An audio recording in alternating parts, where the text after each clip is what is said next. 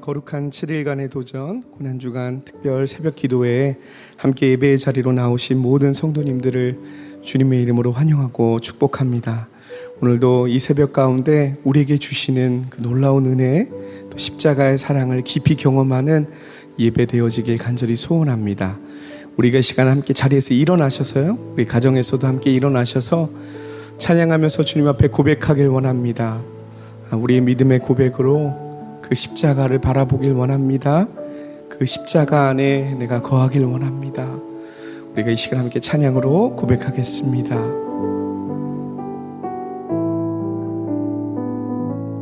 십자가 십자가 그 위에 나 죽었네 그 사랑 내 속에 강같이 흐르네. 십자가 십자가 십자가 그 위에 나 죽었 그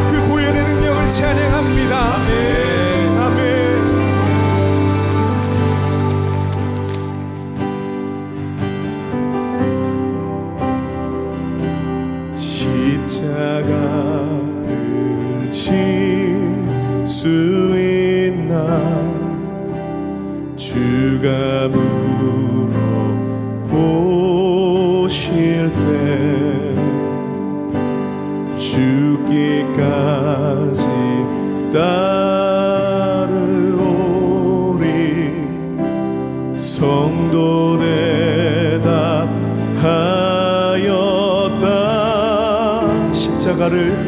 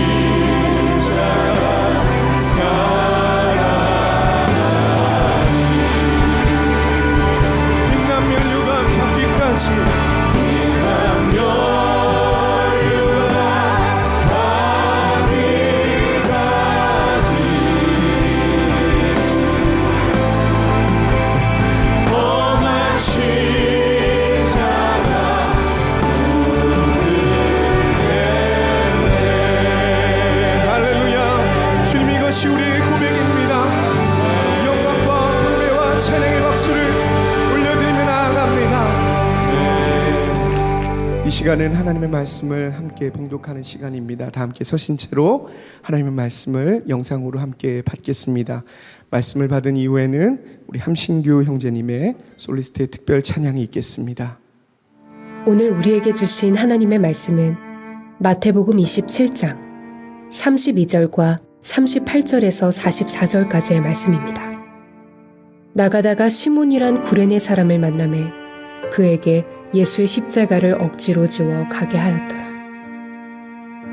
이때 예수와 함께 강도들이 십자가에 못 박히니 하나는 우편에 하나는 좌편에 있더라. 지나가는 자들은 자기 머리를 흔들며 예수를 모욕하여 이르되 성전을 헐고 사흘에 짓는 자여 내가 만일 하나님의 아들이여든 자기를 구원하고 십자가에서 내려오라 하며 그와 같이 대제사장들도 서기관들과 장로들과 함께 희롱하여 이르되 그가 남은 구원하였으되 자기는 구원할 수 없도다 그가 이스라엘의 왕이로다 지금 십자가에서 내려올지어다 그리하면 우리가 믿겠노라. 그가 하나님을 신뢰하니 하나님이 원하시면 이제 그를 구원하실지라.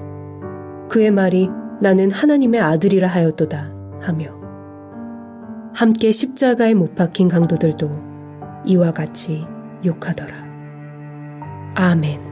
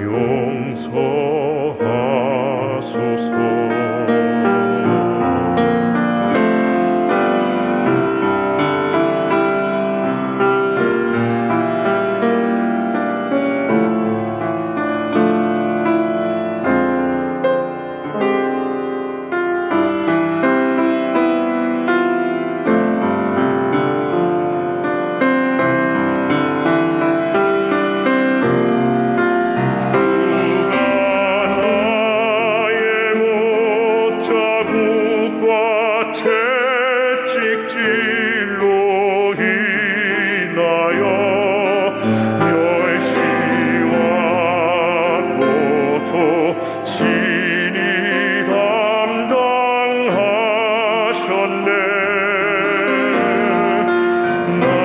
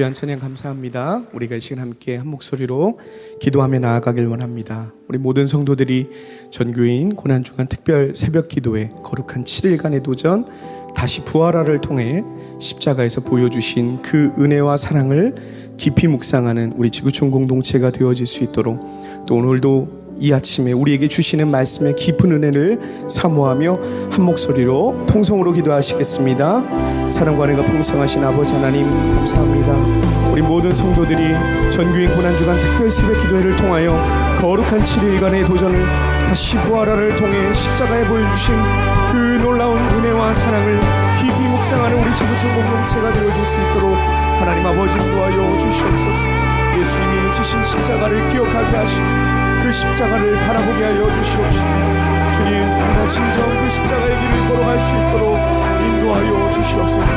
새벽마다 우리에게 주시는 말씀의 깊은 은혜를 사모하며 나아갑니다. 오늘 우리 공동체에게 거룩한 말씀을 인도하여 주시옵시고 우리가 십자가를 묵상하며 십자가를 바라볼 수 있도록 주님 인도하여 주시옵소서. 오 주여 하옵소서. 성령님 우리 가운데 붙들어 주시옵소서. 인도하여 주시옵소서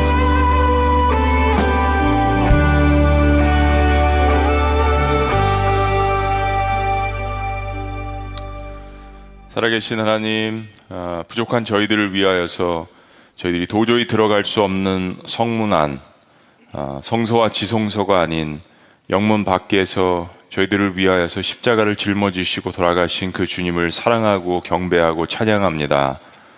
아, 7일간의 이 도전 가운데에서 주님이 걸어가셨던 그 길을 고난의 길을 저희들이 묵상하면서 아, 이 세상에 살면서 어떻게 주님을 사랑하고 주님께서 주신 그 사명을 온전히 감당할까 고민하며 또 말씀을 보고 또 애통해하며 회개하며 주님 앞에 나아갑니다.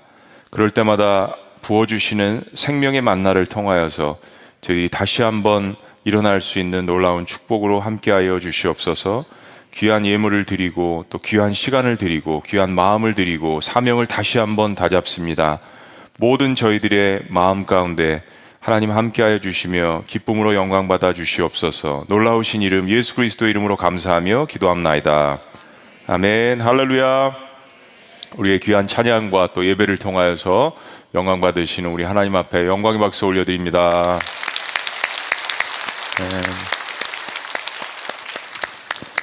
네, 수지 분당 또 각곳에 곳곳에서 각 처소에서 귀한 그 예배 드리시는 모든 분들 주의 이름으로 환영하고요. 우리 축복하는 시간 갖도록 하겠습니다. 주의 이름으로 축복합니다. 환영합니다. 또 각 처소에서도 우리 자녀들 일찍 일어나서 같이 함께 부모님들과 함께 예배 드리는데 여러분들도 너무 환영하고요. 우리 청년들도 곳곳에서 귀한 예배 아, 드리고 있음을 알고 있습니다. 너무너무 귀한 일이고요. 특별히 이번 특별 새벽 기도 기간 가운데서 웹페이지를 운영하고 있는데 거기 여러분들의 아, 간증들 올라온 거 어제까지 올라온 것들을 제가 하나하나씩 다 꼼꼼히 읽어봤습니다. 너무 귀한 간증들이고 어, 도전을 주고 또 격려를 주고 너무 귀한 간증들인데요. 나중에 또 저희 지구촌 비전 호에 아, 올렸으면 좋겠습니다. 간증을 하실 때 나는 익명으로 해도 괜찮다 하시는 분들은 그렇게 올리셔도 되고 아, 나는 뭐 이름은 좀 뺐으면 좋겠다 또 그러시는 분들은 그렇게 하셔도 좋습니다. 아, 하나님 말씀을 통하여서 우리가 받은 바 은혜를 나누고 혹시나 나, 의 간증이 또 다른 사람을 살릴 수 있는 아, 그런 또 귀한 간증이 될 수도 있기 때문에 여러분이 받은 은혜들을 함께 나눠주시면 너무나도 좋겠습니다. 부속실도 20% 이상 가능합니다. 그래서 어, 혹시 영상으로 예배드리신 분들 6일 동안 꼭 한 번은 내가 나와서 새벽 기도 자리에 아, 임하겠다 하시는 분들 꼭 나오셨으면 좋겠습니다. 6시 한 뭐 40분 정도까지 어, 이중 주차하신 분들은 혹시 수직 가운데 이렇게 나가시면 좋을 것 같고요. 저희들은 계속해서 한 7시, 뭐 그 이후에도 한 7시 15분 계속해서 아, 특별히 어느 다른 때보다도 저희들이 만성이 아니 때, 아니기 때문에 그런지 모르겠지만은 아, 자리를 거의 다 지키시면서 이렇게 기도하시고 그런 모습들이 참 아, 너무 보기 좋습니다. 옛날에 참 보지 못했던 모습이라고 생각합니다. 주차 때문에 빨리 나가셔야 되고 막 그런데 그런 게 없어서 좀 마음에 편안한 가운데 아, 기도하시는 것 같습니다. 아, 금요일 날은 주의 만찬 8시 30분에 아, 물론 말씀 선포되고 또 주의 만찬 하고 한 30분 정도 저희들이 합심해서 기도 합주회를 합니다. 나라 민족을 위해서도 하고 또 선교지를 위해서도 기도하고 다양한 기도 제목들을 가지고 저희들이 함께 나아갑니다. 토요일은 어, 우리 작년에 했던 것처럼 저녁 가족 부흥회를 어, 하는데 특별히 이제 세족식을 합니다. 그래서 8시에 여러분들 준비하셔서 같이 함께 은혜 받으시는 시간 갖도록 하겠습니다. 세속주의를 벗어나라. 오늘은 주변 인물들을 좀 살펴봅니다. 예수님을 닮아가는 삶을 사는 데 있어서 어, 가장 도움이 되는 생각 가운데 하나는 내가 삶을 마감하는 그 순간에 숨을 거두는 그 순간에 결국 이 세상에 속했던 것들은 단 하나도 내가 가져갈 수 없다. 라는 이 신념이 사실은 예수님을 내가 닮아가는 데 있어서 굉장히 큰 도움이 됩니다. 남미의 식인종 오카 인디, 언들에게 복음을 증거하다가 아, 순교한 사실 뭐 섬에 거의 도착하자마자 그런 일이 벌어졌죠. 짐 엘리어트가 그 일기장에 쓴 명언을 기억하실 겁니다. 결코 놓칠 수가 없는 그것들을 위해서 결국은 붙들 수가 없는 그것들을 포기하는 자, 그는 결코 어리석은 자가 아니다. 우리가 결국 붙들어야 될 것들이 무엇일까요? 또 우리가 붙들려고 많이 노력을 하지만 결국에는 붙들 수 없는 것들, 이 두 가지 사이에서 분별을 가지고 인생을 사는 그 사람이야말로 가장 지혜로운 자, 인생을 가장 멋지고 값지게 사는 사람이라고 생각합니다. 짐 엘리어트가 20대 깨달은 진리입니다.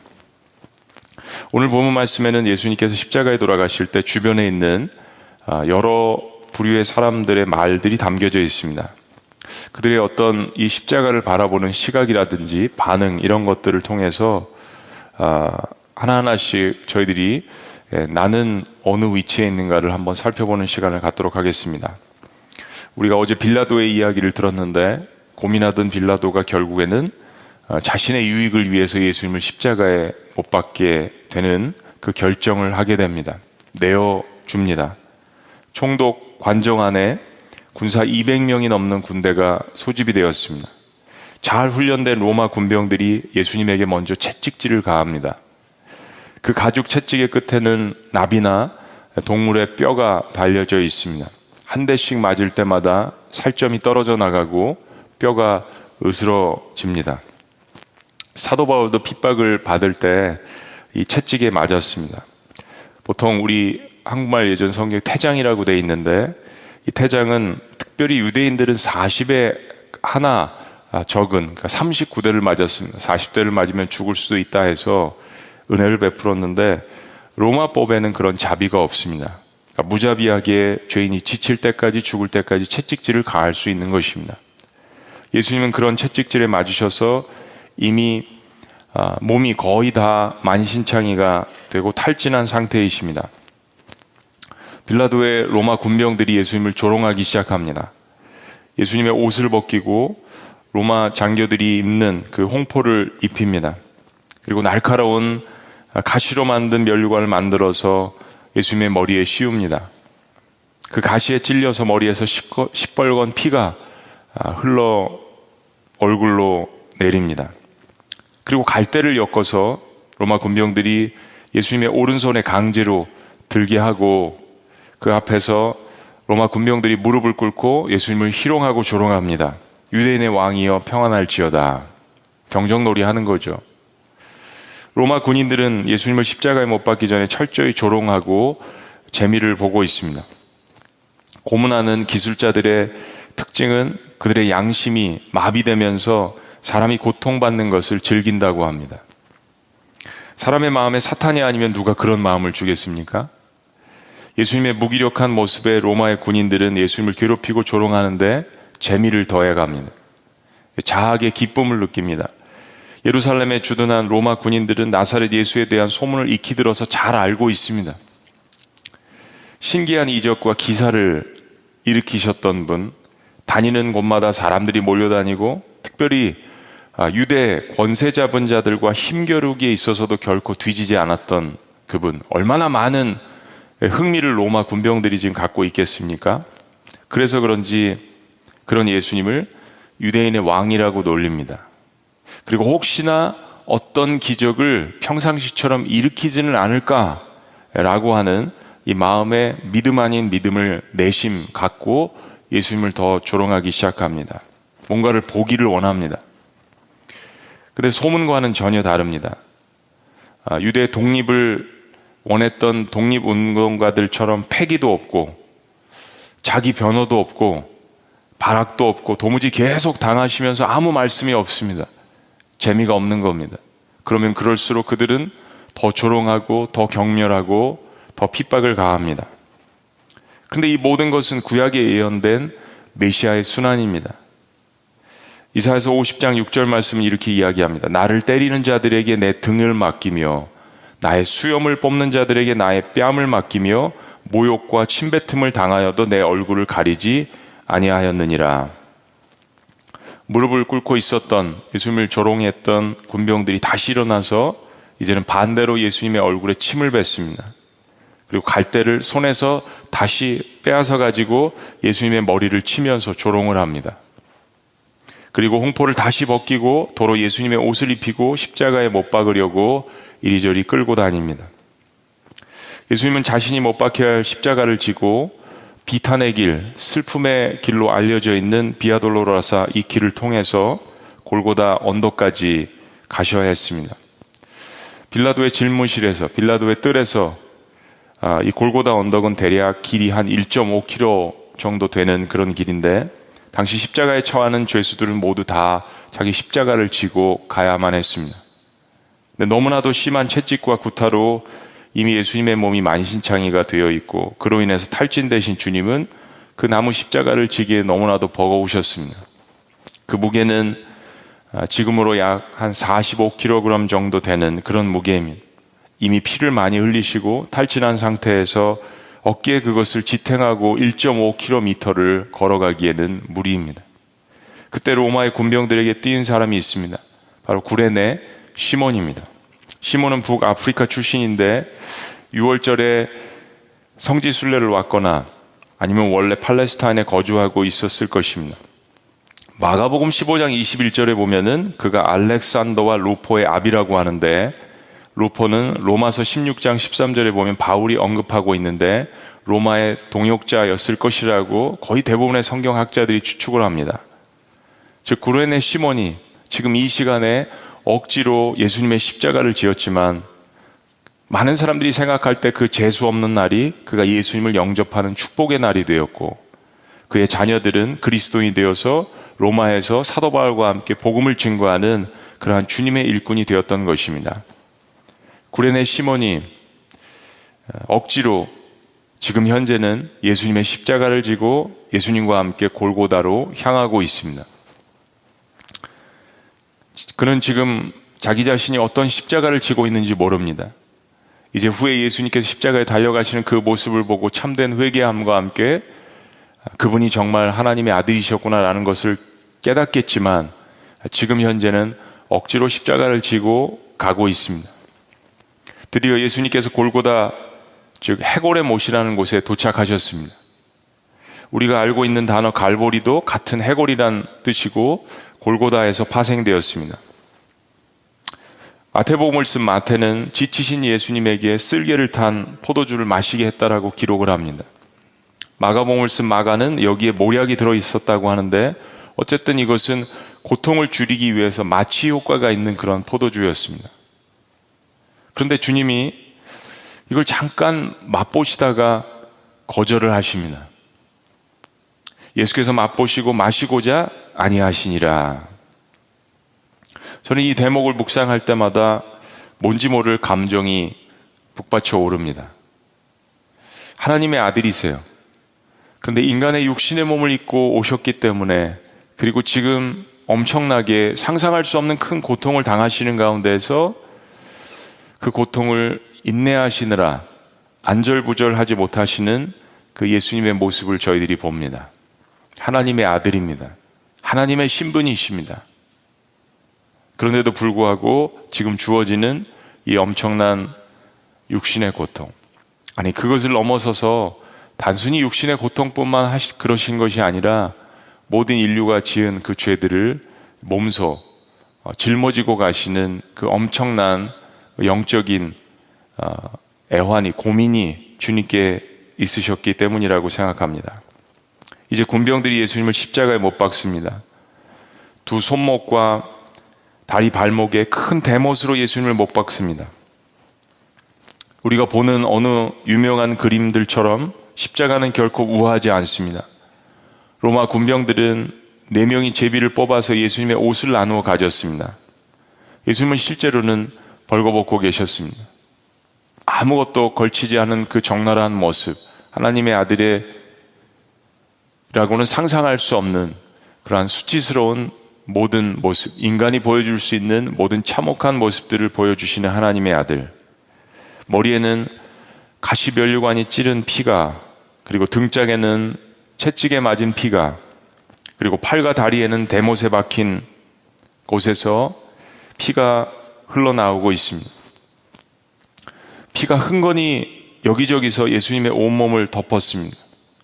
얼굴은 그동안 수없이 맞은 따귀와 주먹으로 일그러져서 부어 있습니다. 거기다 아무런 옷도 걸치지 않고 벌거벗은 모습으로 예수님의 몸은 나무 십자가에 그저 대못 세 개의 의지에서 대롱대롱 매달려 있습니다. 그러니까 어느 누가 보아도 이 모습은 전혀 우리가 생각했던 하나님의 모습, 우리를 구원하실 수 있는 모습, 유대인들 역시 그토록 기다렸던 메시아의 모습이 아닙니다. 거기에는 유대인의 왕이라는 죄패가 붙어 있습니다. 로마의 시저에 대항했다라는 죄목입니다. 지나가는 유대인들이 이 장면을 구경하다가 머리를 흔듭니다. 예수님에게 욕을 해댑니다. 오늘 본문 39절, 40절 말씀인데 조금 더 이 장면을 생각하면서 우리가 한번 생각을 해본다면 이런 이야기였을 거예요. 꼴 좋다. 그렇게 까불고 다니면서 기적을 행하더니 결국 다 사기였지. 자기도 구원 못하면서 무슨 대해로 성전을 3일에 헐고 3일에 다시 짓나? 내가 만일 하나님의 아들이면 지금 어디 당장 자기부터 구원하고 그 십자가에서 내려와라. 라고 하는 외침들입니다. 양옆에 달린 사형수들도 예수님을 욕하고 있습니다. 물론 그 중에 한편의 강도는 마지막에 회개합니다. 그런데 모두가 예수님을 욕하고 지금 이 시간에 조롱하고 있습니다. 인류 역사에 기록에 남을 만한 엄청난 위대한 일을, 위대한 일들을 하고 이타적인 일을 하고 사람들을 치유하고 회복시키고 귀신을 내어 쫓고 사람들을 먹이고 이렇게 위대한 일을 하고서도 이렇게까지 모든 사람들에게 멸시와 조롱을 받은 인간이 인류 역사 속에 있을까요? 라는 생각이 들을 정도입니다. 이제 마지막으로 대세상들과 서기관들, 장로들, 바리새인들, 사두개인들, 사내들인 공회원들이 이 장면을 놓칠 수가 없습니다. 얼마나 기다려온 순간입니까? 얼마나 예수님이 믿고 증오를 했습니까? 자신들의 위치가 흔들리는 것을 느끼는 그 순간부터 그들은 예수님을 십자가에 못 박아 죽이기로 생각을 했습니다. 내가 얼마나 저 나사렛 예수 때문에 당했던가 라는 그러한 마음의 분노와 증오. 그래서 그들은 십자가의 대못보다 더 날카로운 혀로 예수님을 저주하고 조롱합니다. 42절 말씀입니다. 그가 남은 구원하였으되 자기는 구원할 수 없도다. 그가 이스라엘의 왕이로다. 지금 십자가에서 내려올지다, 내려올지어다. 그리하면 우리가 뭐 한다고요? 그리하면 믿겠노라. 그리하면 믿겠노라. 보여주면 믿겠노라. 그가 하나님을 신뢰하니 하나님이 원하시면 이제 그를 구원하실지라. 그의 말이 나는 하나님의 아들이라 하였도다 하며. 그러니까 예수님께서 선포하신 말씀을 분명히 알고 있습니다. 예수님께서 베푸신 기적도 그가 선포하신 말씀도 다 들어서 알고 있습니다.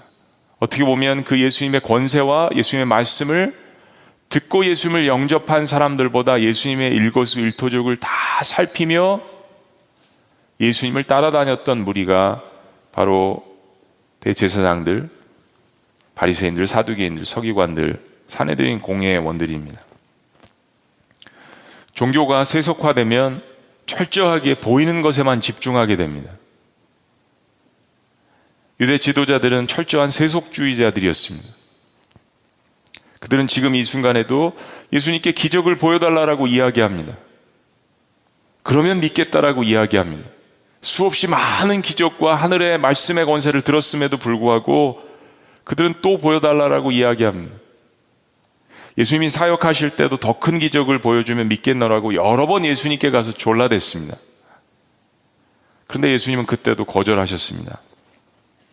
성경은 분명히 신앙의 본질이라는 것이 눈에 보이는 가시적인 능력에 의해서 입증되는 것이 아니라 보이지 않는 것에 대한 믿음이라는 것을 분명히 우리에게 이야기합니다. 히브리서 11장 1절 믿음은 바라는 것들의 실상이요 지금은 보지 못하지만 그 보지 않는 것들의 증거라고 이야기합니다. 그러니까 세속주의의 특징은 늘 보여달라고 하는 것입니다. 보았지만 또 보여달라고 이야기하는 것입니다. 축복을 받았지만 더 큰 것을 강요하고 요구하는 것입니다. 즐거움을 보여달라고 합니다. 돈의 권세를 보여달라고 이야기합니다. 성공을 보여달라고 이야기합니다. 권세를 보여달라고 이야기하고 기적을 보여달라고 이야기합니다. 예수님께서 광야에서 시험을 받으실 때 사탄에게 받았던 세 가지 유혹이 모든 세속주의를 대표하지 않습니까? 근데 성경은 반대로 믿음은 오히려 보지 못하는 것들을 바라보는 힘이라고 이야기합니다. 십자가의 육신의 고통 이상으로 로마의 군병들이 조롱하고 외치는 이 말들이 주님의 가슴을 더욱더 아프게 했을 것입니다. 어찌 보면 육신의 고통보다 이런 것들이 더 예수님을 아프게 하고 힘들게 한 거죠. 내가 하나님의 아들이었든 어디 거기서 내려와 봐라.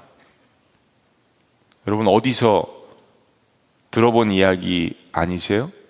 바로 예수님께서 공생의 3년의 사역을 시작하시기 전에 사탄에게 받았던 세 가지 시험 중에 하나와 비슷합니다. 네가 하나님의 아들이었든 거기서 내려와 봐라. 세속주의의 공격입니다. 그 뒤에는 사탄의 어두운 음모가 숨어 있습니다. 믿지 않으면서도 이야기하는 것입니다. 하나님이 너를 기뻐하면 너를 구원할 것이라. 하나님의 아들이라며 그렇게 수많은 기적들을 했는데 왜 자신은 구원할 수 없는가? 왜 자신은 구원할 수 없는가? 때로는 하나님을 잘 믿는 그리스도인들이 우리가 뭐 다 의는 없지만 그래도 하나님이 보실 때 신실한 하나님의 사람들이 고난을 당할 때 사탄에게 정죄받는 그러한 내용들입니다. 우리는 시편 말씀을 통해서 이런 구절들을 많이 발견합니다. 하나님이 너를 기뻐하시면 너를 구원할 텐데 욥이 받았던 경멸과 조롱도 마찬가지였습니다. 나중에 엘리엘리 라마 사막단이 나의 하나님 나의 하나님 어찌하여 나를 버리시나이까 라는 이 예수님의 고백을 들어보면 우리는 그 고통의 깊이를 짐작할 수 있습니다. 우리가 지은 죄가 얼마나 깊고 넓으면 예수님께서 그 고통의 무게를 이렇게 표현하셨겠습니까? 어찌하여 하나님 나를 버리시나이까? 죄의 형벌은 버림을 당하는 것입니다. 하나님과 완전히 끊어지는 것입니다. 지옥의 모습이 그런 것입니다. 예수님께서는 지옥의 형벌이 어떤 것인지 우리의 죄의 대가가 어떤 것인지 십자가에서 분명하게 표현해 주셨습니다. 보여주셨습니다. 여러분 이것보다 더 큰 기적이 어디 있겠습니까? 세속주의는 세상은 성공을 보여주기를 원하지만 하나님께서는 그 세속주의가 원하는 성공의 끝이 어디인지를 죄의 대가와 결과가 무엇인지를 십자가에서 분명하게 보여주십니다. 이건 세상이 원하는 성공 속에서 보여줄 수 없는 거예요. 하나님께서 스스로 그 죄의 결과, 세속주의의 성공의 결과가 어떤 것인지를 스스로 몸으로 그 고통으로 보여주셨던 것입니다. 이것보다 더 큰 기적은 없죠. 주님이 더욱 아프신 것은 그 고통의 이유가 예수님을 조롱하는 그들 모두의 죄를 위해서 지금 돌아가시는 것입니다. 그 근본적인 이유는 그들을 사랑하시기 때문입니다. 사랑하는데 하나님이 세상을 이처럼 사랑하사 사랑하는데 그 사랑하는 자들로부터 받는 경멸과 조롱과 핍박 내가 하나님의 아들이어든 얼른 그 자리에서 내려와 봐라. 그럼에도 불구하고 두 팔을 벌리시고 이 모든 것들을 감수하시는 그 주님의 사랑은 100번 죽었다 깨어나도 세속적인 육신의 눈으로는 볼 수 없는 것입니다. 세상에 가장 중요한 것들, 이 세상을 이끌어 나가는 것들은 눈에 보이지 않습니다. 사랑도, 은혜도, 긍휼도, 용서도, 자비도 이 세상을 이끄는 힘들이지만 눈에는 보이지 않습니다. 십자가에서만 바라볼 수 있는 것입니다. 세상에 물들어 있으면 아무리 보여주고 아무리 들려주고 아무리 노래를 불러도 깨닫지 못합니다. 여러분 이 질문을 한번 생각해 보세요. 아주 간단한 질문인데요. 사랑을 즐거워해야 하나요? 아니면 즐거움을 사랑해야 하나요? 다시 한 번요. 사랑을 즐거워해야 합니까? 아니면 즐거움을 사랑해야 합니까?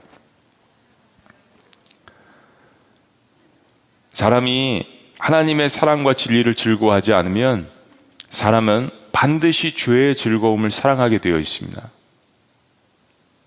그것이 세속주의의 핵심입니다. 우리는 사랑을 기뻐해야죠. 즐거움을 사랑하면 안 됩니다. 지금 현대는 세속적 쾌락주의 때문에 대부분의 문화가 여기에 물들어 있습니다. 질병에 가까운 수준입니다. 문화도 마찬가지고 예술도 점점 이런 세속주의의 모습이 말은 클래식이지만 그러나 수많은 부분들이 이 세속주의에 물들어 있습니다. 기독교 내부에도 세속주의의 물결이 거셉니다. 세속주의의 근본, 세속주의는 근본적으로 쾌락주의와 인본주의이기 때문에 신이 이렇게 고통당하는 것을 받아들일 수 없습니다. 원하지도 않습니다. 사람이 중심이 된 세속주의는 이 고통을 받아들일 수가 없습니다. 그리고 하나님이라며 천지를 주관한 창조주라며 우리를 구원할 분이라며 어떻게 그 신이 고통을 당하고 이러한 조롱과 경멸의 대상이 될 수 있는가 세속주의는 절대 이해할 수 없습니다. 바로 그 모습이 내가 짊어져야 할 십자가고 내가 받아야 할 대가라는 것을 받아들이지 않습니다. 왜냐하면 나는 죄인이라고 생각하지 않기 때문입니다. 이 세상의 모든 근본이 인간이라고 생각을 하고, 하고 있기 때문입니다. 로마 군병들, 지나가는 유대인들, 양편 옆에 함께 십자가에 못 박힌 강도들, 대제사장과 서기관들도 모두들 세속주의에 눈이 멀어서 눈을 뜨고도 이 땅에 오신 하나님의 아들을 깨닫지 못합니다. 요한 이후에 반모섬에서 계시록을 기록하고 요한복음을 기록하고 수없이 인생을 묵상하고 하나님의 말씀을 받으면서 그는 이 땅에 오신 빛으로 오신 예수님을 이 땅에 살아가는 사람들 어둠 가운데 있기 때문에 깨닫지 못하더라고 고백을 합니다. 여러분 한번 생각해 보세요. 그냥 우리가 예수님을 안 믿는다라고 안 믿는다라고 가정을 해보시고 한번 말씀을 묵상해 볼 때 예수님이 도대체 무슨 죽을 죄를 지셨습니까? 이렇게까지 고통을 당하셔야 하는 죄를 지은 적이 없잖아요. 그냥 유대 지도자들의 마음이 좀 자존심이 상한 정도. 그렇지 않습니까? 무슨 죽을 죄를 지었다고 이러한 모든 멸시와 천대를 받으실까요?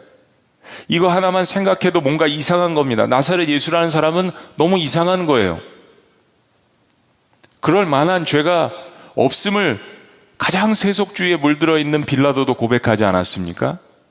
그러면서 양심의 가책을 받아서 그가 혹시 하나님의 아들일 수도 있다. 하도 아내가 꿈에 본 계시 때문에 자기에게 이야기해 주는 것을 보고 그리고 직접 신문을 해보고 그분을 대해 보니까 뭐 이럴 만한 이렇게 죽을 만한 죄를 지은 것이 아닌데 어떻게 세상은 특별히 메시아를 기다리는 유대인들은 이렇게 예수님을 조롱할 수 있을까?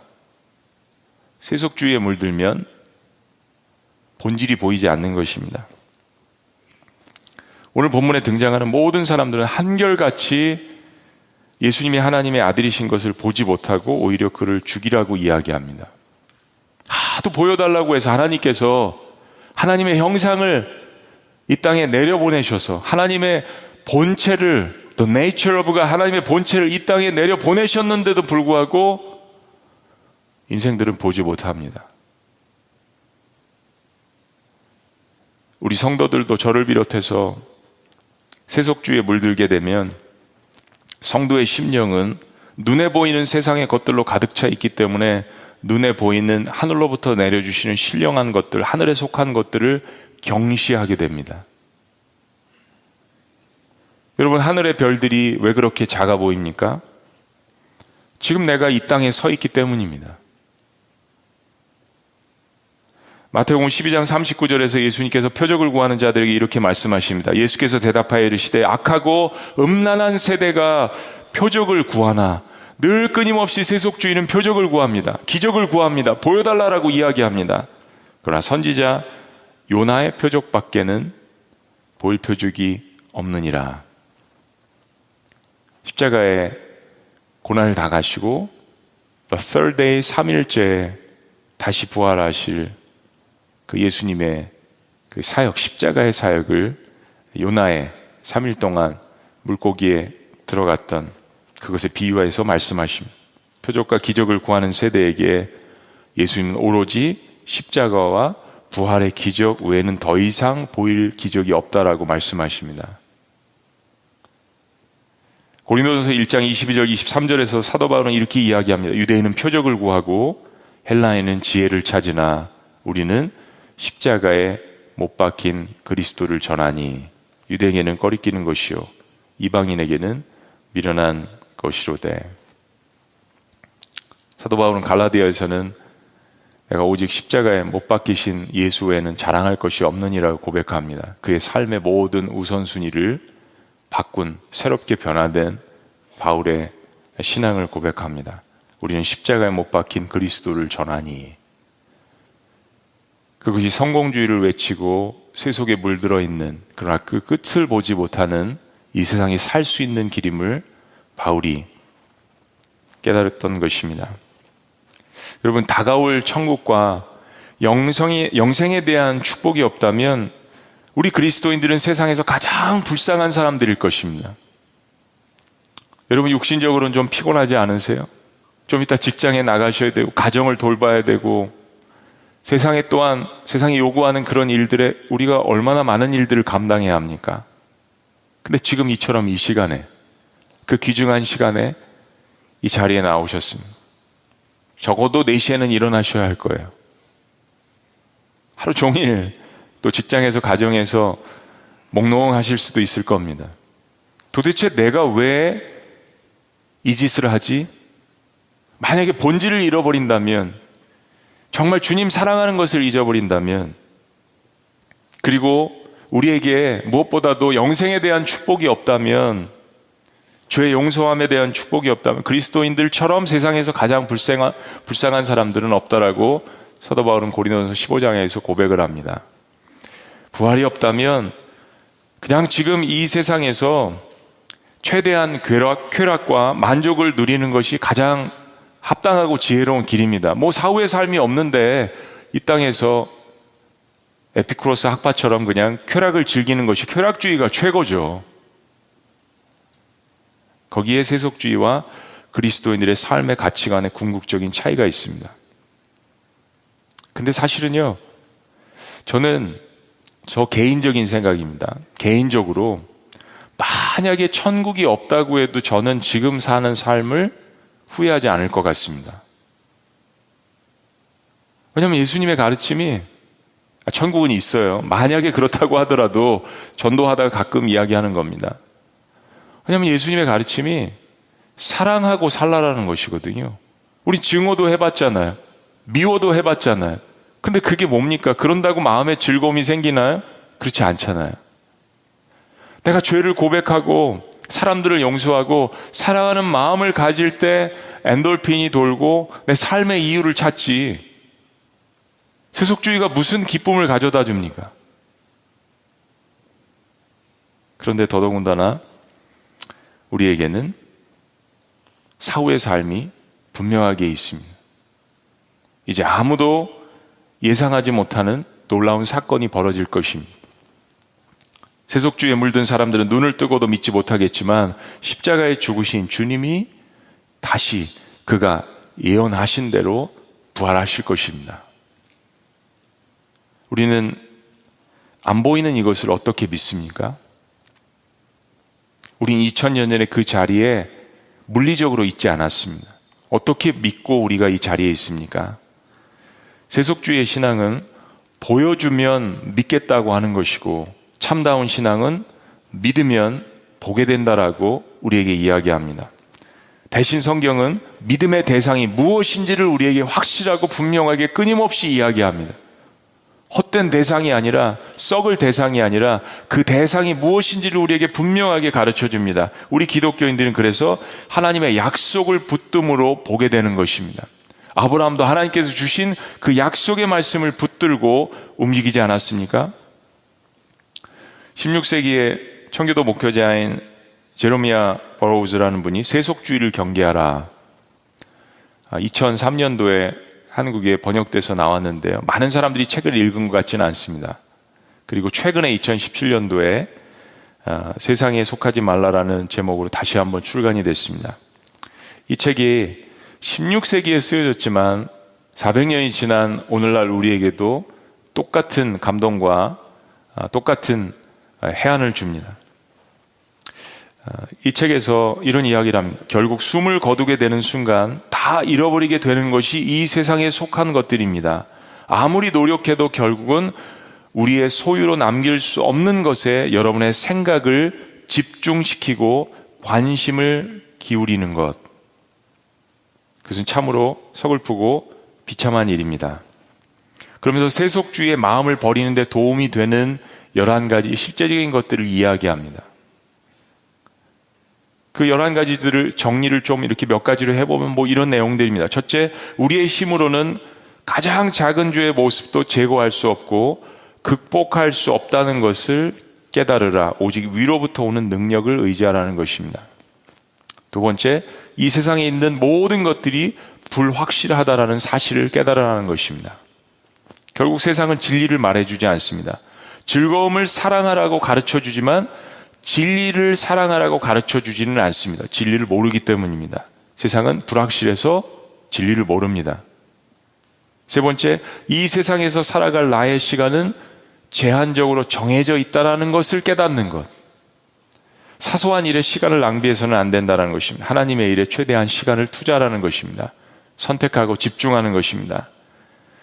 네 번째, 하나님은 경건한 사람이 이 세상에서 필요로 하는 것들을 친히 공급하신다라는 것을 믿고 삶 가운데 경험하는 것입니다.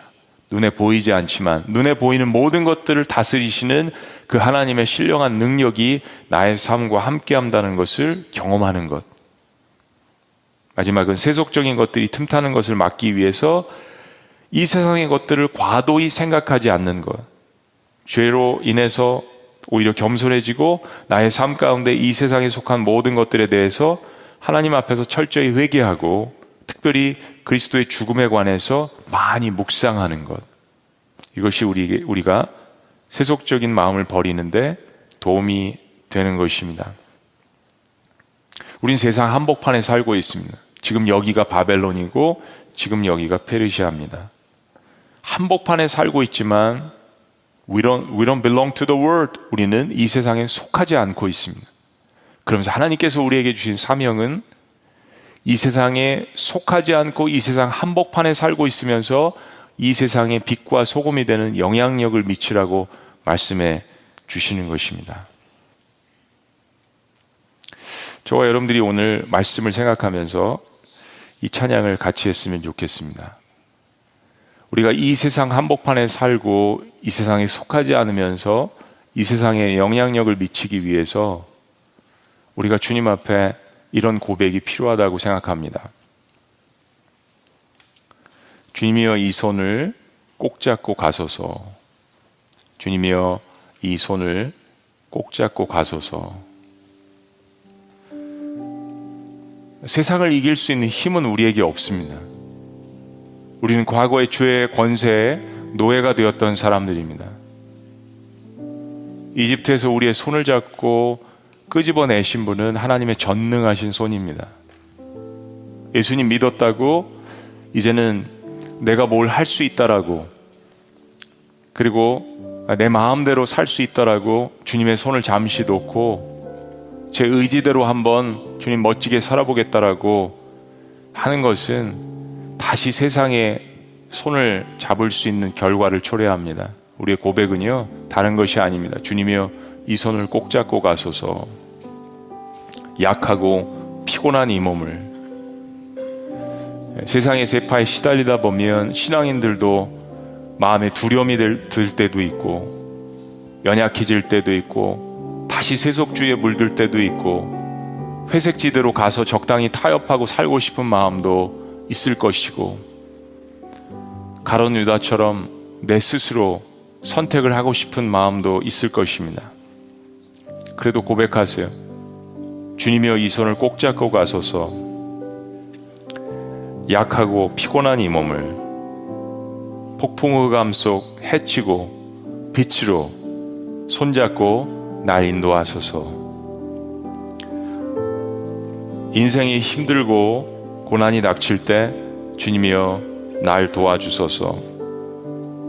외치는 이 소리 귀 기울이시사 손잡고 날 인도하소서. 주님이여 이 손을 꼭 잡고 가소서. 이 고백이야말로 세상을 이길 수 있는 그 힘을 얻는 길입니다. 비록 십자가에서 돌아가신 것처럼 보이시지만 그러나 그 주님이 우리를 위해서 부활하시지 않았습니까? 그 손을 잡는 길만이 내가 다시 일어날 수 있는 길입니다. 살아계신 하나님,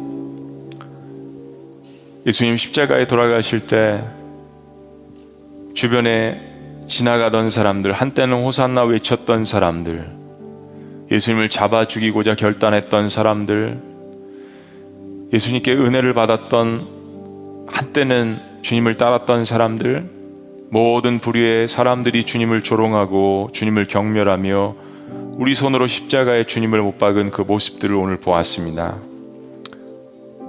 즐거움을 보여달라, 성공을 보여달라, 권세를 보여달라, 돈을 보여달라.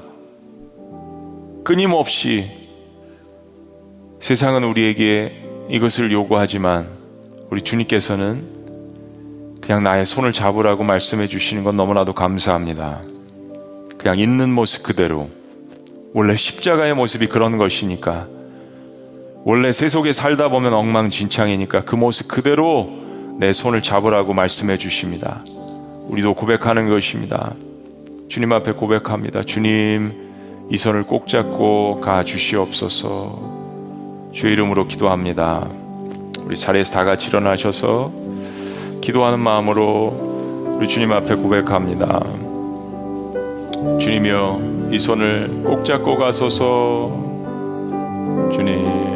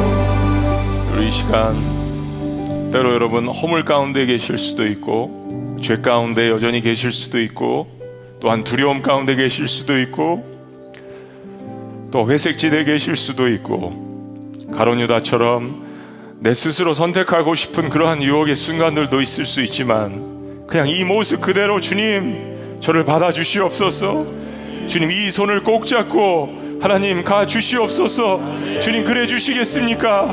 라고 여러분들이 고백하실 때 십자가에서 돌아가셨다가 부활하신 그 주님께서 여러분의 손을 이미 꼭 잡고 계신 것을 믿음 가운데 여러분 바라보시기를 주의 이름으로 축원합니다. 그냥 있는 모습 그대로 여러분의 모든 모습을 주님 앞에 돌아가는 그 시간이 되었으면 좋겠습니다. 주님 내 인생이 약하고 주님 피곤합니다. 하나님 이 인생을 주여 붙들어 주시옵소서. 모든 어둠의 세력과 폭풍의 흑암 속을 뚫치고 하나님 나를 향하여서 오신 그 주님의 손을 나도 이제 잡기를 원합니다. 주님 나의 이 손을 붙잡아 주시옵소서. 우리 다 같이 이 시간 주님 외치시며 다시 한번 기도합니다.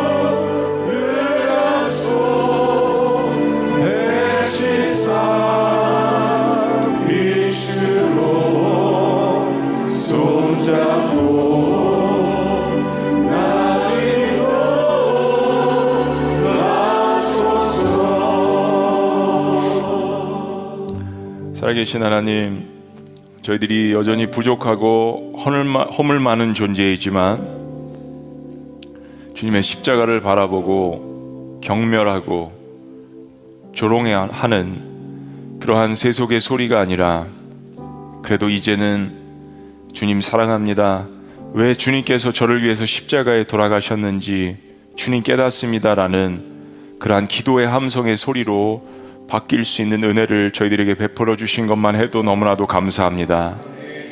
하나님을 사랑의 대상으로 바라보고 그러므로 말미암아서 우리 주변의 이웃들도 내가 복음을 증거하고 주님께로 인도해야 할 사랑의 대상으로 바라볼 때 하나님 우리 마음 가운데 있었던 모든 증오와 분노의 그러한 어둠의 마음들이 사라질 수 있도록 역사하여 주시옵소서.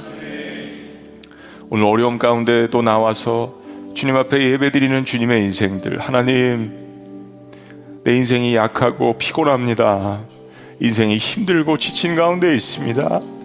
주님이 폭풍우를 뚫을 수 있는 그러한 힘이 저에게 없사오니 주님 저의 손을 붙들고 다시 한번 일으켜 주시고 제 인생 가운데 이 손을 놓지 말아 주시고 저와 함께하여 주옵소서라고 절규하며 주님 앞에 부르짖는 혹은 질병 가운데 있는 하나님 경제적인 고난 가운데 있는 관계 어려움을 갖고 있는 영적인 어려움을 갖고 있는 정신적인 질병이 있는 모든 하나님의 자녀들을 주님 치료하시고 회복시키시는 하나님 놀라운 역사들이 부활의 역사들이 십자가의 능력이 저들에게 온전히 있을 수 있도록 주께서 함께하여 주시옵소서.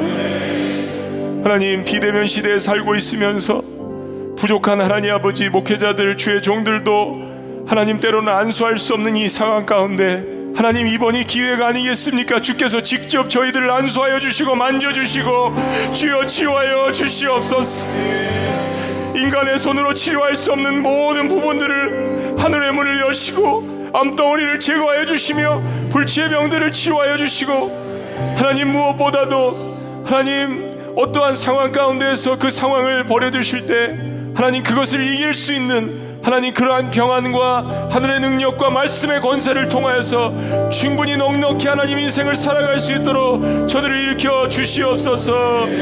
저들의 손을 붙잡아 주시옵소서. 하나님 우리에게 보내주신 성령의 능력을 의지합니다. 오직 주님의 은혜로서만 하나님 저희들이 살아갈 수 있음을 주님 앞에 고백합니다. 세상에 볼수 없는 그 하나님의 은혜를 저희들이 바라볼 수 있도록 인도하여 주시옵소서 하나님의 은혜가 우리들 가운데 있음을 주여 기억할 수 있도록 주님 인도하여 주시옵소서. 십자가의 모든 고통을 이기신 그 주님, 하나님 그 은혜 가운데 저희들이 살아갈 수 있음을 감사하며 살아가는 동안 저희들이 이 하나님의 십자가의 은혜로만 살아갈 수 있도록 우리 주님께서 역사하여 주시옵소서. 오직 주의 은혜로 지금 우리가 여기에 서 있음을 주님 앞에 고백하며 우리 계속해서 찬양하며 기도하며 나아갑니다. 오직 주의 은혜로 오직 주의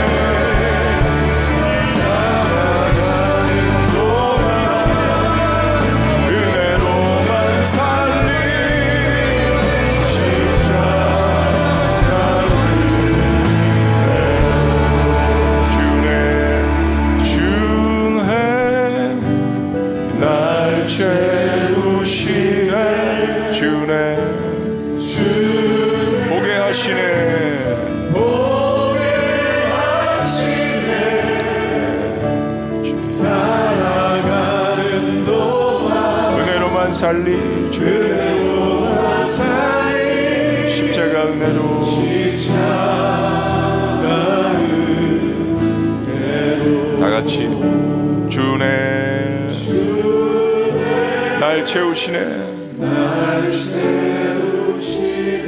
아멘. 주네 보게 하시네.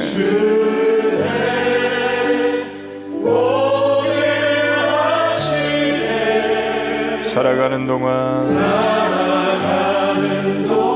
은혜로만 살리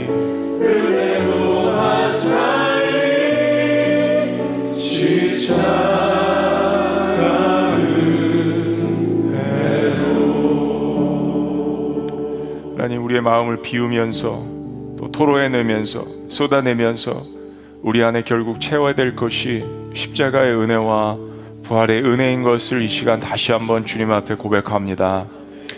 이 세상에 살고 있기 때문에 세속주의의 영향을 받고 물릴 때가 있지만 다시 한번 십자가의 자리로 나아가서 내가 십자가를 조롱하고 경멸했던 것을 주님 앞에 회개하며 그리고 다시 한번 주님께서 세워주시는 그 풍성한 십자가의 은혜, 부활의 그 능력을 통하여서 다시 한번 기쁨을 되찾는 온전한 치유함과 회복이 있는 영육간의 강건함이 있는 형통함이 있는 하나님의 백성들이 될 수 있도록 인도하여 주시옵소서. 함께 울고 또 함께 고백하고 함께 기도하며 함께 찬양할 수 있는 공동체인 예수마을 공동체 교회를 주신 것 너무나도 감사합니다. 서로 함께 붙들고 기도할 수 있는 은혜 공동체 주셨음에 하나님 우리의 목장 공동체가 이 은혜 공동체 세속에 물들지 않고 주의 말씀으로 계속해서 일어날 수 있는 공동체가 될 수 있도록 축복하여 주시옵소서.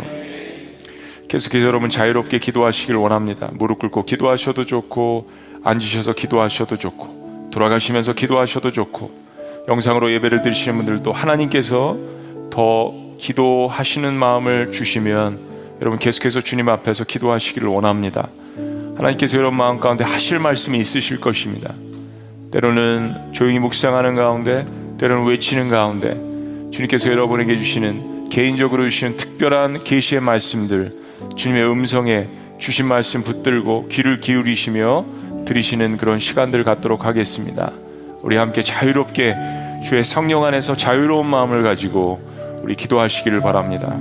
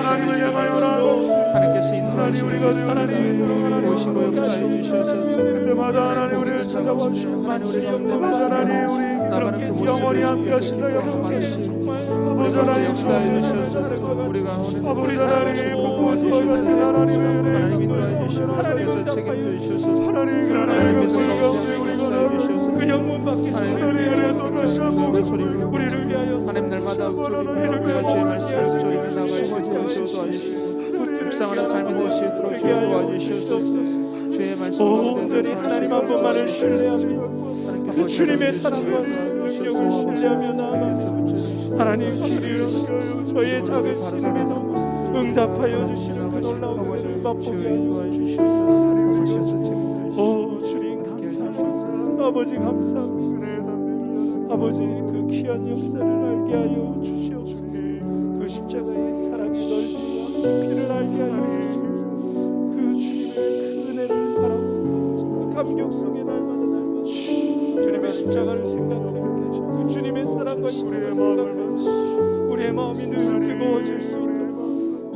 무엇을 위하여 살아가야 할지를 잃어버리지 않고 하나님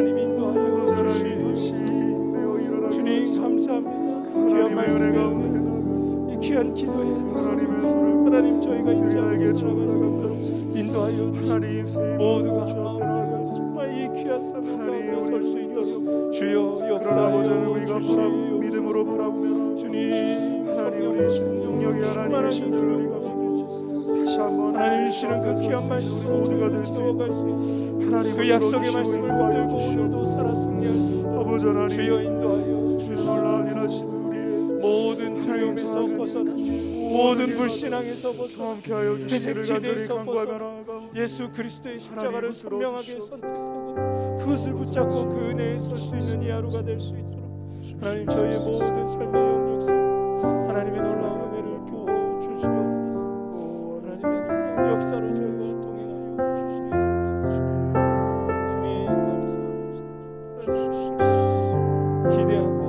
come